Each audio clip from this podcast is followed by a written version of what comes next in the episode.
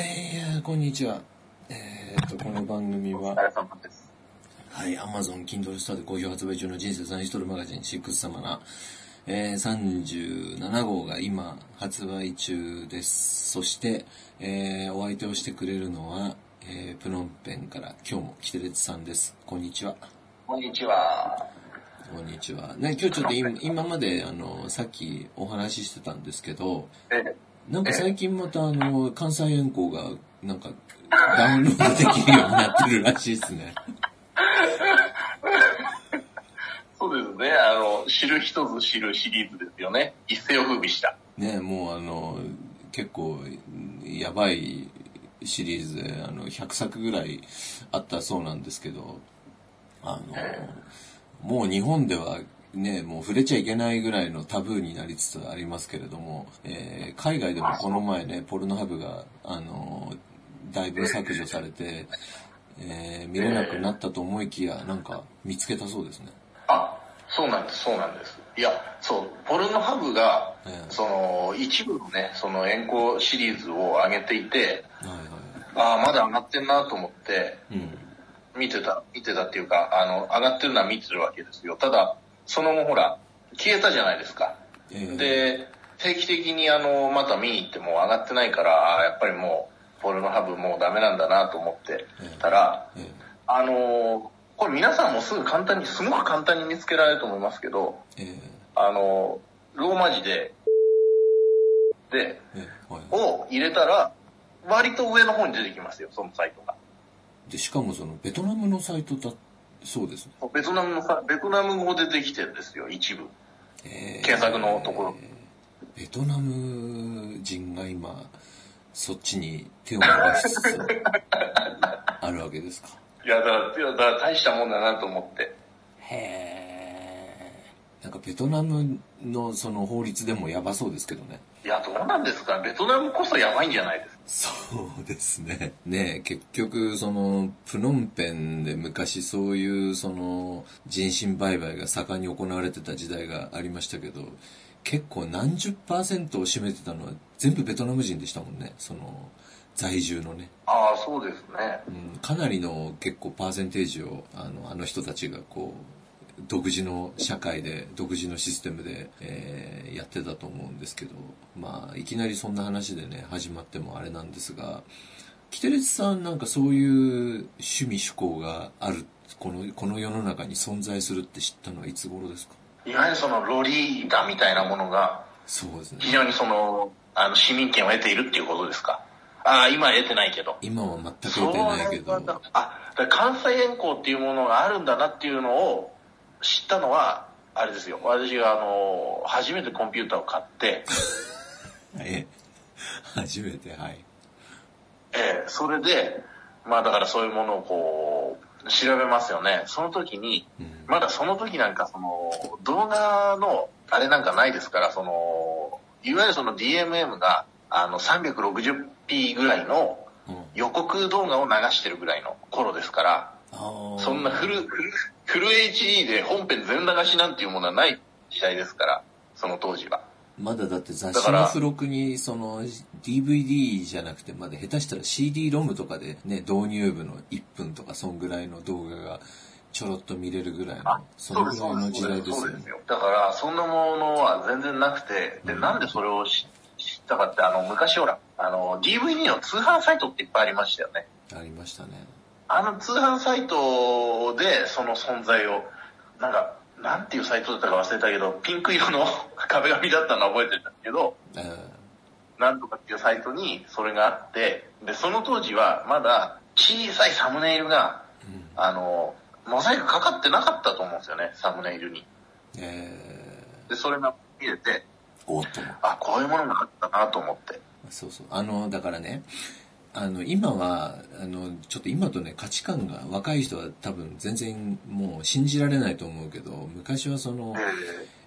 貝ですね。いわゆる女性器を何かに例えるとよく貝に例えるじゃないですか。昔は貝よりも上についてる毛の方がやばかったわけですよね、法律的には。はいはいはい。だから毛が映ってると逮捕されるのに、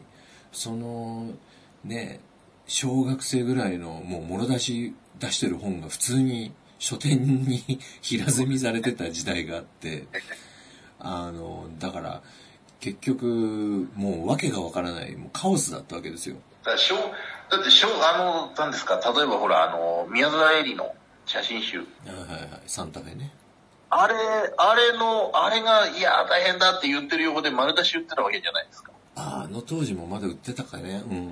ギリギリですかね。あの当時80、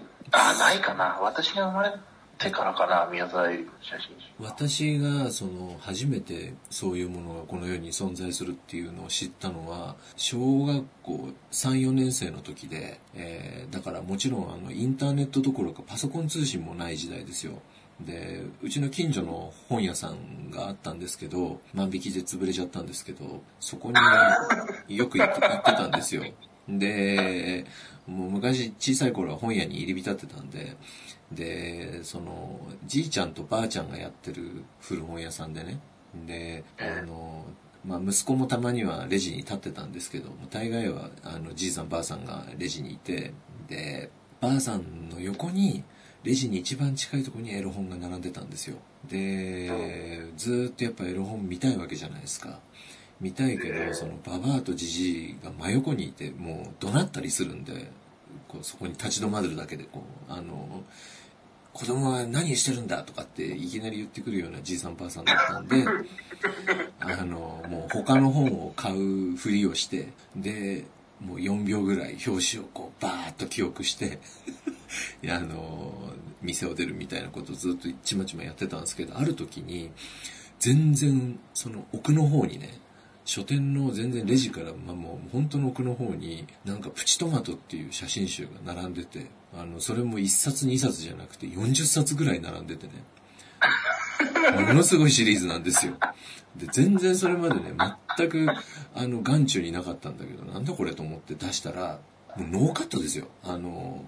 で子供ですよ、しかも。で子供って言ったって僕その時小学校3年生だから私より年上なんですよね。いわゆる小中学生の、高学年から中学生ぐらいの女の子たちの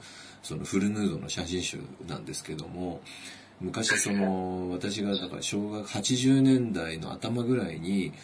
もうそれがものすごい数出てて、で撮影してたのが清岡澄子っていうばあさんで、当時もうすでにばあさんだったんですけど、今ねさっきその話ちょっとした時にウィキペディアで調べたら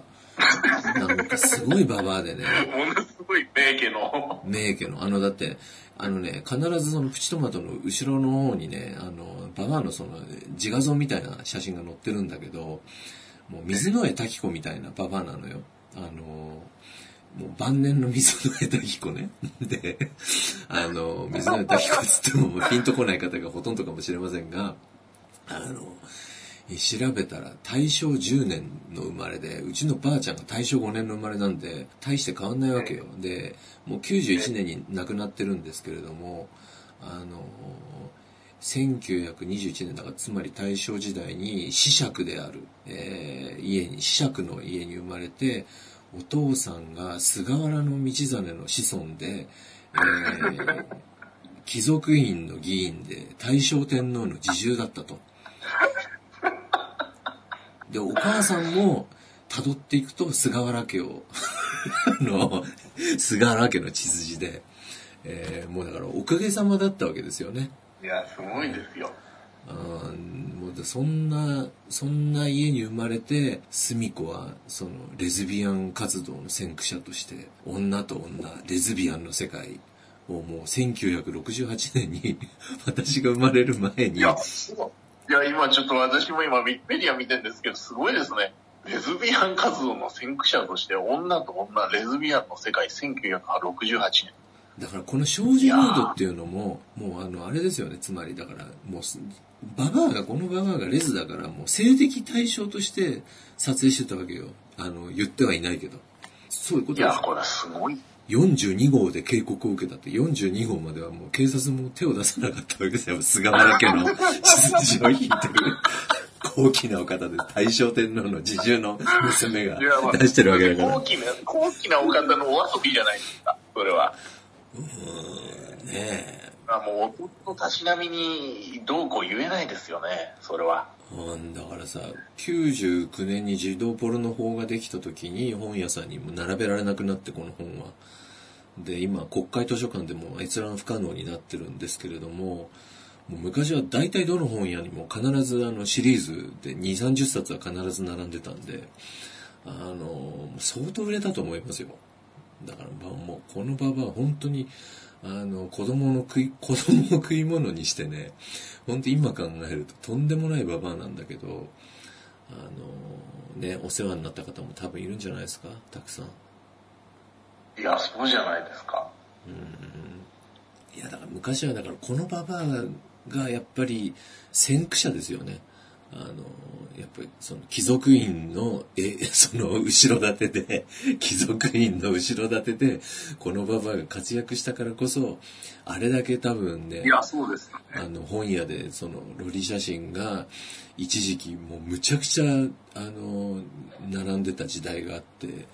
もう警察が出遅れたのは多分このババアがいたからだと思いますよ。それぐらいの影響力を持ってたと思います。いや、清岡澄子って普通に出てきますね。清岡澄子って打てば、ね、Google の画像検索普通に出てきますね。出てきます。ちょっとやっぱりレズの男役みたいな感じでしょ。いや、取ったものが取ったものがババじゃなくて取ったものがまだデジタルアーカイブに残ってますね。ちらっとなんかおのおの見ていただければ、だから表紙とかそのね、写真当たり障りのない写真ぐらいだったら何枚かすぐ見れるんで、見たからってどうのかわかんないけど、そのプチトマトが多分私の記憶だとフレッシュプチトマトっていう別冊もあったんだけど、それは多分プチトマトがその発禁になって、なんかちょっとスレスレぐらいのやつをまた出したんですよね、その後に。それが確かフレッシュプチトマトだったと思うんだけど、私もさすがにね、当時その小5とか小6とかそんぐらいでまじまじこの本を立ち読みするわけにもいかなかったんで、本当にチラッとしか見てないんですよ、なんか。いやー、でも昔はこういう写真集いっぱいありましたよね、確かに。いっぱいあった。で、このプチトマトって結局さ、このババアのレズの視点で写してる写真集だから、実は男が見てもね、そんなに楽しくないんですよね。わかりますかね。ちょっとこう芸術、ちょっとこう普通のなんていうんですかね、そのエロいものではないですよね。ちょっとこう芸術寄りというか。このババアが可愛いと思う、もうババいっぱい言って申し訳ないけど、だからなんかそのレズがエロいと思う視点なんですよ。だと思いました。だから全然この本読んでもチンコが硬くなることはなかったですけどね。興味はあったけど。いや、私もその中身をね、何枚か見させてもらいましたけど、もうどうってことない写真でしょ。そうですね、普通に今見れるエロビデオの方がエロいですね、確実にエロい。ただ無修正っていうのがやっぱこのババアの真骨頂で、ちょうどその時代が時代ですからね。そう許された。もう相当このババアも儲かったんじゃないの。いやー、これでもどうなんですかね。この人は女性が女性に性的な対象で取ってたわけじゃないですか。そうで、世の中の人たちっていうのは要は男が買い漁ったわけじゃないですか、これを。そうだね。清岡さんもでも気づいたでしょうね。買ってるやつが全員男だっていうことに気づいて、その当時はあったんですか、このロリータっていう性的指向は満たされてたもんなんですか、その当時は。いや、もうロリータなんて全く、何ですかそれって、美味しいんですかみたいな、そういう時代ですよ。ってことはあれだ、3年前ぐらいに、今から3年というか5年ぐらい前に、あれですね、男の子の DVD を出したみたいなもんですね、ってことは。そういうことですよ。今もうすごいじゃないですか、男の子で。男の子ってのは男の娘と書いて男の子ですけど。つまりあれですよね。女祖子ですよね。エロビデオ界席巻、そうです。今エロビデオ界が席巻してますから、男の子は。そうですね。もう私そういうことですよね。自慢じゃないけど、私今からね、17年前になんかエロで儲かるジャンル新ジャンルないかなって言った時にメーカーの人が去るメーカーの人が言った時に言ったんですよ。もうこれからはレディーボーイですよと言ったら気持ち悪いそんな売れるわけねえじゃんとかって言われてさ、もうダメだよね。どうでもいい。だから前黒沢さんに話しましたけど、ほらタイでレディーボーイばっかり撮ってる洋物のメーカーがあって、そこの男優がブログを書いてるんですよ。でそこの男優のブログの始まりの方に私が初めてレディーボーイとプレーを行ったのは何年何月初めてタイに行った時ですみたいな。その時はもう誰一人私の活動に興味を示さなかったが、今私は先駆者としてこの分野にいるみたいな書き方をして、いやだからやっぱり先駆者っていうのは何をするにしてもやっぱ孤独なもんなんだなと、今もその今もこれからその今ね男の子で一山当ててる人たちはまあいいとして、これから男の子やってももうダメだと思うんですよ。いやもうダメでしょうね、これから何がこう来るかっていうのはやっぱりそのねニュースグループとかもし見てたとしたら大体なんかこう想像がつくんですけど、いやもう今もうまさに今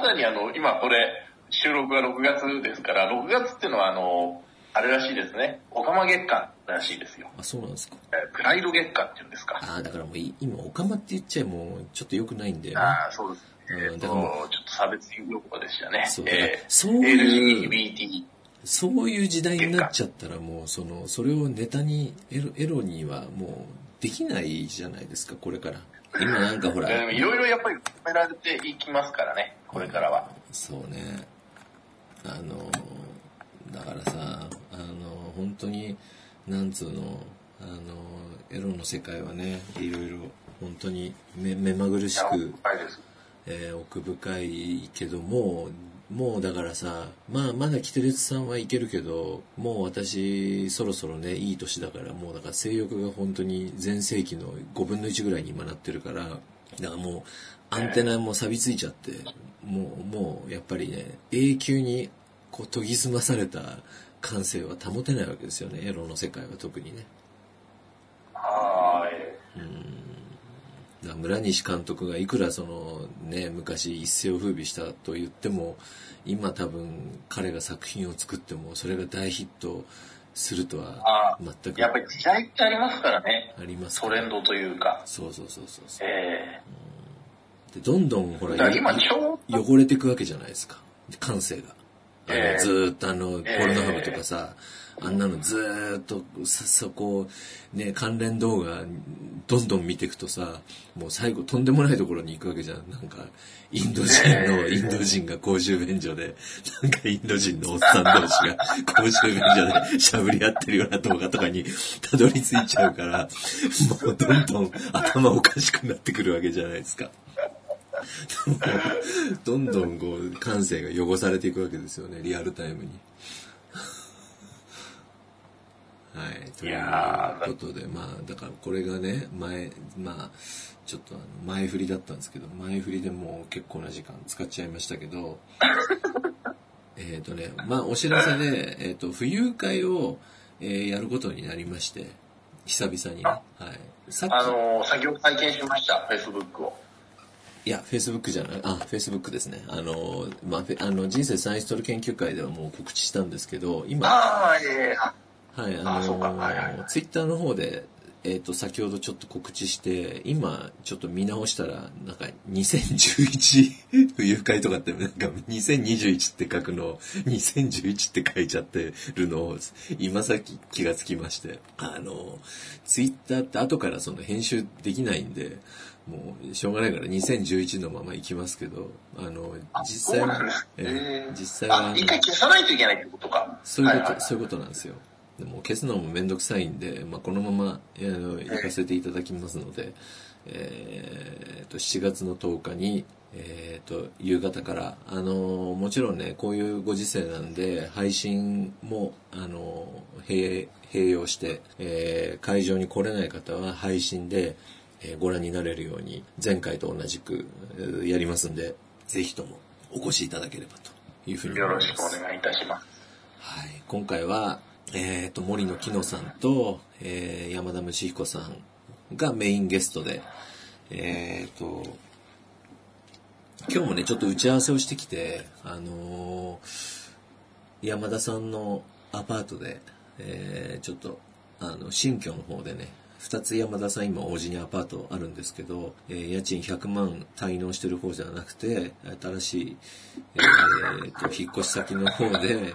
ちょっと軽く打ち合わせをして、で帰りにその六和荘っていう昔彼がその今百何十万家賃滞納してる方、今どうなってるんだろうっつって3人で行って、3人で入ったんですけど、3人で部屋に入った瞬間に下で物音がして、で今もうね、六和荘って山田さんともう一人そのなんか知恵遅れの兄弟のお兄さんの2人しか住んでないんですよ。で下でガタガタ音がしたんで、多分大家じゃないかっていうことで、すかさず隠れて、10分ぐらいね、息もしないで、部屋の中でね、凍りついて3人で、で結局こそ相談した末に、僕と森野さんが先に外に出て、もし大家に見つかったら山田くん訪ねてきたんだけどいなかった、残念とかって言いながらこう帰ろうか古典的な手ですね。安全なところまで来たら電話して、今いないから出てこいってこう誘導しようみたいな話をして、最後こう出てきて、まあその時大家いなかったんで、まあなんとか逃げられたんですけど、まあ、そういう感じの話、いろいろ、しようと思いますんで、他にもね、私のまあ、ライフワークとなりつつある日本一周の話も、しますし、まあ、森野さんの方もとっておきのエピソードがあるみたいなんで、皆さんぜひ、来てくださいということでよろしくお願いします。いつですか？7月の10日です。7月の10日。まだね、ちょっとまん延なんとかかんとかがね、解けてないんで、会場の方が、20時までしか使えないので、ちょっと20時は撤収の準備があるんで、夜の7時ぐらいまでかな。だからいつもよりもちょっと1時間ぐらい短くなるんですけれども、まあ、その分内容を濃くしていこうと思います。ぜひ、皆さん、よろしくお願いいたします。よろしくお願いいたします。